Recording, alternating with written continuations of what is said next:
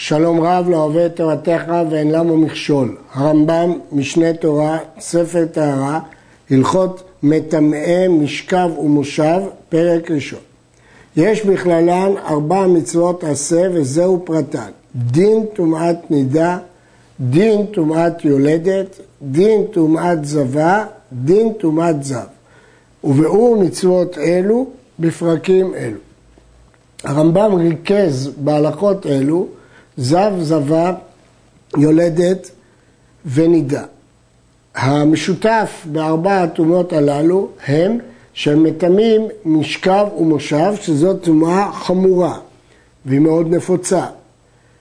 אה, יש לזכור שגם מצורע וגם בגד מנוגע מטמאים משכב ומושב, אבל הם שונים מזב כיוון שאין בהם הסת. ובאדם מצורע אין מעיינותיו משקים היוצאים ממנו מטמאים. ולכן הרמב"ם ריכז כאן זב זבה נידה יולדת. בהקדמה לפירוש המשנה לסדר טהרות כתב הרמב"ם, ידוע מלשון התורה שטומאת נידה וטומאת יולדת דבר אחד. אמר יתעלה כי מי נידת דבותה תטמע. ואמר וטמאה שבועיים כנידתה. התורה השוותה נידה ליולדת. אה, לגבי דין טומאות, הרמב"ם הקדים הקדמה בספר המצוות, בעשה צדיק ז', וכתב זה שנמנה כל מין ומין מן הטומאות מצוות עשה, אין עניינו שנהיה חייבים להיטמא בטומאה ההיא, ולא גם כן שנהיה מוזרים מלהיטמא בה, ותהיה מצוות לא תעשה. אין דין להיטמא ואין דין לא להיטמא. אמנם, אז מה המצווה? היות התורה אומרת כי מי שיגע בזה המין נטמע או זה הדבר נטמע, זוהי מצוות עשה. זאת אומרת, זה לא שיש מצווה להיטמא ולא שיש איסור להיטמא, יש דינים למי שנטמע. לדינים האלה אנחנו קוראים מצווה. דין טומאת זב, דין טומאת זבה, דין טומאת נידה ויולד. הרמב"ן חולק על זה ולא מביא בכלל את דיני המצוות כמצווה. והוא אומר זה רשות גמורה, אין בהם עניין מצווה שתימנה. אה, הרמב"ם מנה את טומאת זבה וטומאת זב כשתי מצוות נפרדות, לעומת טומאת מצורע ומצורעת שהוא מנעם כמצווה אחת.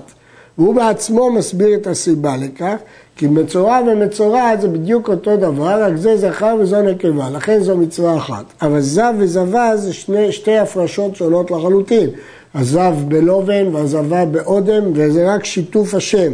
לכן אלו עניינים שונים לגמרי. עזיבה פירושה הגרה, אבל ההגרה שיש מהאיש והאישה הם לא שווים. לכן נונים בנפרד. וביאור מצוות אלו בפרקים אלו. פרק ראשון, הזב והזבה והנידה והיולדת, כל אחד מארבעתן אב מאבות הטומאות. מטמא כלים במגע, ומטמא אדם במגע ומסע, ומטמא משכב ומושב ומרכב תחתיו, ועושה אותן אב טומאה, ומטמא מדף על גביו. זב, זבה, נידה ויולדת, כולם אב מאבות הטומאה. יולדת אפילו שלא ראתה דם. כיוון שהם אב הטומאה, הם מטמאים כלים במגע, כמו שכתוב בתורה, וכלי חרס אשר ייגע בו עזב יישבר וכל כלי עץ יישטף במים. ומטמאים אדם במגע ומסע, כמו שכתוב בתורה, הנוגע בבשר הזב, יכבס בגדיו ורחץ במים וטמא עד הארץ. וכתוב, והנושא אותם יכבס בגדיו ורחץ במים. שיטת הרמב"ם, שאדם נטמע במסע. לפי רש"י על התורה, וגם בעל מסכת נידה, גם כלים נטמעים במסע. הרמב"ם ממשיך שזב וזבה ונידה ויולדת מטמאים משכב ומושב ומרכב מתחתיו. כתוב בפסוק, כל המשכב אשר ישכב עליו הזב יטמע, וכל הכלי אשר יושב עליו נטמע. וגם כתוב, כל המרכב אשר ירכב עליו הזב יטמע. מה ההבדל במשכב ומושב למרכב? את זה נבהר לקמן, בפרק ו'. ועושה אותם אב הטומאה, ומטמא מדף על גביו. טומאת מדף היא טומאה מיוחדת, פירוש, הבגדים שמונחים עליו, אפילו שיש חציצה, אפילו הרבה בגדים, טמאים טומאת מדף שהיא טומאה קלה, מלשון עלה נידף, ואת זה נלמד בהרחבה בפרק ו'. ביחס לדין משכב ומושב, ישנו דיון עקרוני לגבי דרך העברת הטומאה. יש שחקרו האם דרך העברת הטומאה של משכב ומושב מקבילה לשאר דרכי העברת הטומאה כמו מגע או מסע, או ההיגיון שלה שמשכב ומושב הם חלק מהאדם ולכן הם טמאים באותה דרגה. דרגת הטומאה נשארת אותה דרגה, כלומר זאת לא העברה של הטומאה, אלא הגדרה שאדם נותן למשכב וטומאתו נובעת מהגדרה הזו. אחד זבה קטנה, דהיינו שראתה זיווה יום אחד ושני ימים, שדינה שומרת יום כנגד יום. ואחד זבה גדולה, דהיינו שראתה שלושה ימים, שהדין שלה הדין של שבעה נקיים. ואחד זבה מחמת עצמה או מחמת אונס, זבה מטמאת גם באונס. ואחד זב בעל שתי ראיות, או בעל שלוש, טומאת כולם שווה לטמא אחרים. נשים לב, בזבה זה גם בראייה אחת, אבל, יום אחד, אבל בזב רק שתי ראיות או שלוש. זבה הולכים אחרי ימים, בזב אחרי ראיות. בזב, ראייה ראשונה אין לה דין ראיית זיווה, אלא ראיית קרי. לכן הרמב"ם אומר שתי ראיות או שלוש. טומאת כולם שווה לטמא אחרים. כי לגבי השלכות אחרות יש הבדל ביניהם. דינה של זבה קטנה לשמור יום אחד, דינה של זבה גדולה לשמור שבעה ימים, אבל לגבי לטמא אחרים הם שווים. קטנה בת יום אחד מטמאה בנידה, בת עשרה ימים בזיווה. לפי הסבר הרמב"ם, ספירת ימי הנידה והזיווה קבועה ומתחילה מימי הנידה. בת שלוש שנים ויום אחד מטמאה את בועלה כמו שהתבהר, כי רק אחרי שלוש שנים ביאתה ביאה, ואז יש דין לבועלה שהוא נטמע בביאה. קטן בן יום אחד מטמא בזיווה, ואחד גרים ועבדים, ואחד ישראל מטמאים בנידה ובזיווה. סריס אדם וסריס חמה מטמאין בזיווה כשאר הבריאים. אין האישה מטמאה בלובן. הפרשה לבנה שיוצאת מהאישה לא מטמאה אותה בזיווה. ולא האיש באודם. דם שיוצא מהאיש הוא לא דם זיווה. אלא האישה באודם והאיש בלובן. זה שני סוגי טומאה שונים.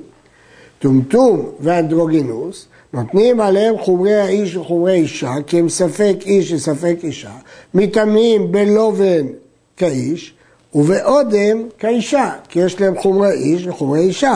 המלכת חינוך דן, האם זה דווקא אם רואה אודם במקום נקבות ולובן במקום זכרות. וטומאתם בספק, כי הם ספק איש ספק אישה. לפיכך, אין צורפים עליהם תרומה וקודשים, כי זה רק מספק, אי אפשר לשרוף תרומה, יש איסור לאבד תרומה וקודשים.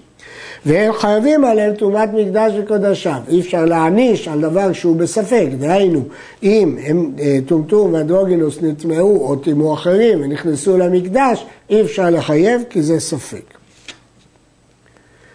ראה אודם ולובן כאחד. הוא ראה גם אודם וגם לובן. אז ממה נפשך הוא טמא? בין אם הוא איש, בין אם הוא אישה. שורפים עליהם את התרומה ואת הקודשים, כי הוא טמא בוודאי, ממה נפשך?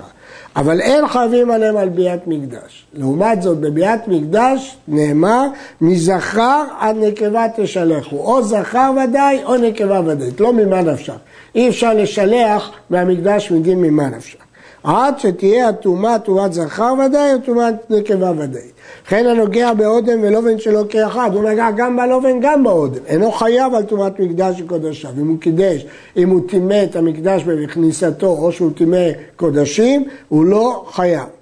נגע הוא עצמו באודם ולובן שראה, הרי זה חייב על ביאת המקדש. אם הטומטום והדוגינוס נגע בלובן ואודם, אז הוא חייב.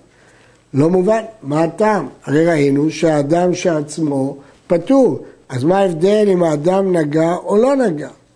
הרייבד השיג על הרמב"ן וכתב שהרמב"ן טעה בהבנת התוספתא בזווים והמקרה המדובר שם כשנגע הטומטום בלובן ואודם של אנשים ודאיים והחידוש שאפילו שהוא טומטום, כיוון שהוא נגע בלובן של זכר, הוא נטמע. הרמב"ם אה, קשה, רק איזה מישנה אומר שכנראה כוונתו גם כן ככוונת הראב"ד. ישנם הסברים אחרים בדברי הרמב"ם. דם הנידה, או דם הזבה, או דם היולדת, מטמא בכל שהוא, לא צריך שיעור, במגע ומסע, שנאמר, והדבה כן בנידתה. מפי השמועה למדו שמדבה כמוה, נחשב כאב הטומאה. כמו שזבה, נידה ויולדת זה אב הטומאה, גם הדם שלהם הוא אב הטומאה. וכבר ביארנו בעניין איסור נידה, הלכות איסורי ביאה פרק ה', שחמישה דמים טמאים באישה, האדום, השחור, כקרן הכרכום, הסברנו את זה שם בדיוק, וכממי אדמה, אדמה אדומה, בקעת בית הכרם, וכיין המזוג. אבל אם ראתה דם ירוק, הרי הוא טהור. ואם תשאל למה הוא טהור, אפילו שלא תחשיב את זה דם, תחשיב את זה כמשקה היוצא ממנה, כמו רוק, אינו כמו רוקה ושאר משקים היוצאים ממנה נחשבים, שהם נחשבים אהבה טובה, שהרוק מתעגל ויוצא, וזה שוטט ויורד. לרוק יש תכונה מיוחדת של רוק. זה לא שוטט כמו דם, אלא מתעגל. ולכן, לדם שהוא לא אדום, אין לו לא דין של דם ולא דין של רוק.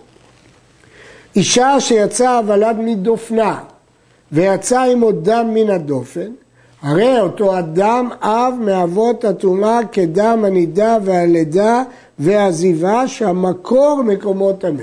והאישה טהורה עד שיצא ממנה דם דרך הרחם. הדם הוא טמא. ואחרונים נחלקו האם דין זה הוא מהתורה, מהלכה למשה מסיני או מתקנת חכמים. הרמב"ם משמע שהוא כותב שזה אב מאבות הטומאה, זו טומאה מיוחדת, שהדם שיצא מהדופן כאילו יצא מהמקור והוא טמא. והאישה טהורה טומאת שבעה, כי היא לא, היא לא נולד דרך הרחם, אבל היא טמאה טומאת ערב, שהרי היא נגעה בדם הזה באב הטומאה. מקור האישה, המקור אה, של האישה, שנעקר ונפל לארץ, האישה טמאה טומאת ערב. וכן מקור שהזיע כשתי טיפי מרגליות, האישה טמאה טומאת ערב. למה? אמרנו שמקור המקור טמא, לכן האישה טמאה טומאת ערב, אבל אינה נידה עד שתראה אחד מחמישה דמים המטמאים באישה. הזיעה טיפה אחת, הרי אישה טהורה שאינה אלא מחוץ למקור. כן, משתי ההלכות האחרונות פסק הרמב"ם שהמקור מקומו טמא. זה נקרא שהמקור מקומו טמא. המקור הוא הרחם. הוא טמא כמי שהאישה טמאה כמי שנגע באב הטומאה. זובו של זב, זו הפרשה חולנית שיוצאת מעבר לזכרותו של הזב, אב מאבות הטומאות כזב, שנאמר זובו טמאו, ומטמא במגע ומסע בכל שהוא, כמו הזב עצמו. וראייה ראשונה של זב אינה מטמאה במסע, זה לא כמו זבה, ראייה ראשונה של זב הרי היא כשכבת זרע, כראיית זרע רגילה היא לא חולי, אז מה נפקא מינה? שמטמאת במגע, אבל לא במסע כמו דם של זב. בין מאיש גדול, בין מקטן, הרי ראייה ראשונה כשכבת זרע. יש להעיר ששכבת זרע של קטן פחות מבין תשעה אינה מטמאת. וכן המשכבות והמושבות, שישב עליהם מי שראה ראייה ראשונה עד שראה שנייה, טהורים. שאינו קרוי זב, אלא אחר ראייה שנייה. ובין הראייה הראשונה לשנייה זה שכבת זרע שלא מטמאת משכב ומושב. כמו שביארנו בהלכות מחוסרי כפרה. ראה אחת מרובה כשתיים, שהיה יכול לטבול ולהתנגב, אין טמא אלא המסית. המזיז אותו, דינו כנושא טיפה אחרונה, כיוון שרק אז נחשבת קריאה של זוב. זאת אומרת, הרי רק כל הראייה היא שתי ראיות. אז רק מי שנגע בסוף זה דין של זוב, אז אי אפשר לדעת, אבל המסית, הוא הסית את כולו, אז ודאי שהוא הסית את הטיפה האחרונה, ולכן רק במסית הוא מטמא. במילים אחרות, רק בסיום הראייה השנייה דינו כזב.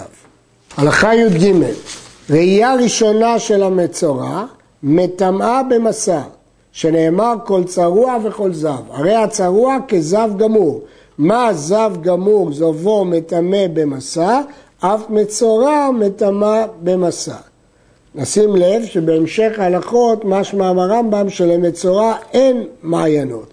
רק הראייה הראשונה של מצורע זה דין מיוחד שהוא מטמאת במסע, שכתוב כל צרוע וכל זב.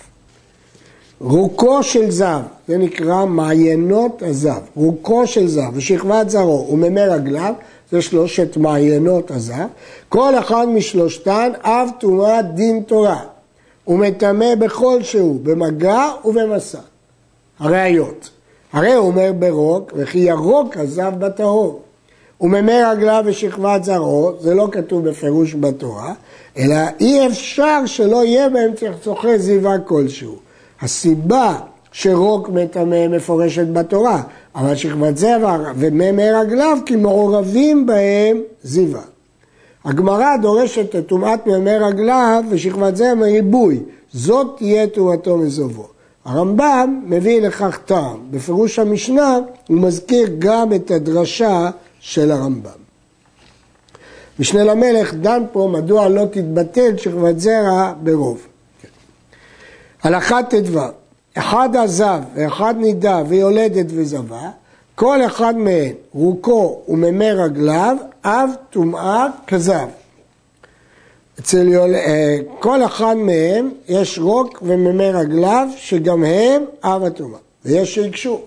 הרי לא שייך שכבת זרע ביולדת וזבה, והרמב"ם נימק שמי רגליים טמאים כי מעורב בזה צריך זוכר זיווה.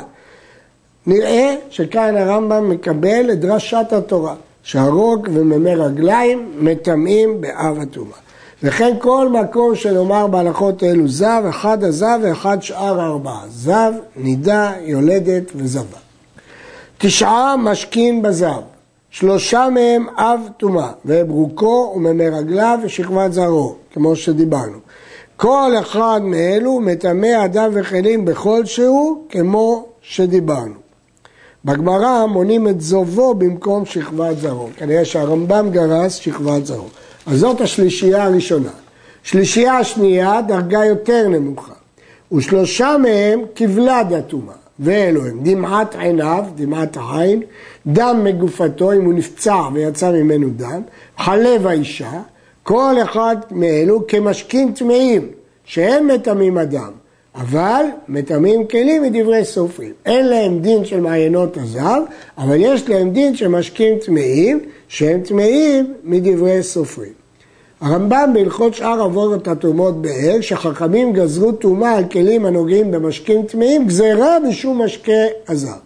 אבל לא גזרו לטמא אדם כדי ליצור הבחנה בין טומאה מדברי תורה לטומאה מדברי סופרים. ושלושה מהם, השלישייה השלישית, טהורים, ואלו הם זיעתו ולך שרוחה יוצאת ממנו והרי היא. הרי אלו השלושה מן הזב וחבריו כמותם משאר האדם, הם לא חשובים משקה בכלל. כחו וניעו ורירו ומהאף שלו, הרי הם כרוקו לכל דבר, ובכלל הרוק הם חשובים, לכן הם מטמאים בדברי תורה, והם כלולים ברוק. דם היוצא מפי אמה ודם השוטט מפיו, הרי הם בכלל דם מגיפתו, דם של פצע, שלא מטמאים מדברי תורה, אלא מדברי סופרים, רק כלים ולא אדם. הראב"ד חולק על הרמב"ם וגם הרש משאנץ, לדעתם דם ששותת מפיו בכלל לא חשוב משקה והוא טהור. היה מוצץ וירק דם, הרי זה טמא כרוק, שהדם שימצוץ אי אפשר בלא צחצוחי רוק, כי פה מעורב רוק ולכן הוא אסור כמו רוק עצמו, מטמא כמו רוק עצמו. עד כאן.